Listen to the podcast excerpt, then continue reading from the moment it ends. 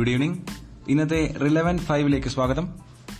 Liverpool പുതിയ English Premier league ജേതാക്കൾ. സീസണിലെ അവസാന മത്സരത്തിൽ ചെൽസിക്കെതിരെ അഞ്ച് മൂന്നിന് ലിവർപൂൾ വിജയിച്ചു. ഏഴ് മത്സരങ്ങൾ ശേഷിക്കെ തന്നെ ലിവർപൂൾ കിരീടം ഉറപ്പിച്ചിരുന്നു.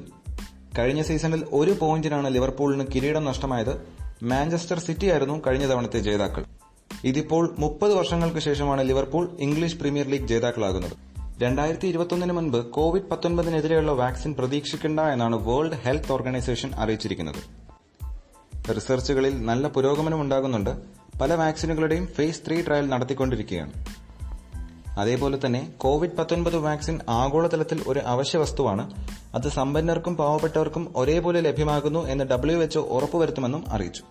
കേരള ജാർഖണ്ഡ് ബോംബെ ഹൈക്കോടതികളിലേക്ക് പത്ത് ജഡ്ജിമാരെ പെർമനന്റ് ആക്കിക്കൊണ്ടുള്ള നിയമനം സുപ്രീം കോടതി കൊളീജിയം അംഗീകരിച്ചു.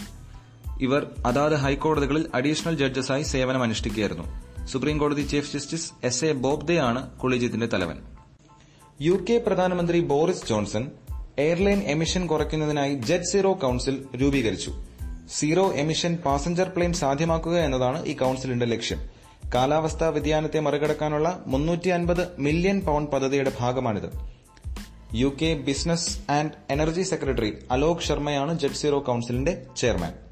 റെയിൽവേ പ്രൊട്ടക്ഷൻ ഫോഴ്സിന്റെ ഡയറക്ടർ ജനറലായ അരുൺകുമാറിനെ ഇന്റർനാഷണൽ യൂണിയൻ ഓഫ് റെയിൽവേസിൽ വൈസ് പ്രസിഡന്റായി നോമിനേറ്റ് ചെയ്തു.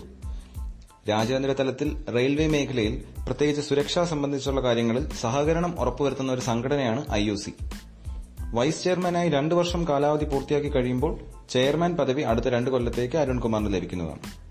അഞ്ച് പ്രധാന വാർത്തകളുമായി അടുത്ത എപ്പിസോഡിൽ വരുന്നതായിരിക്കും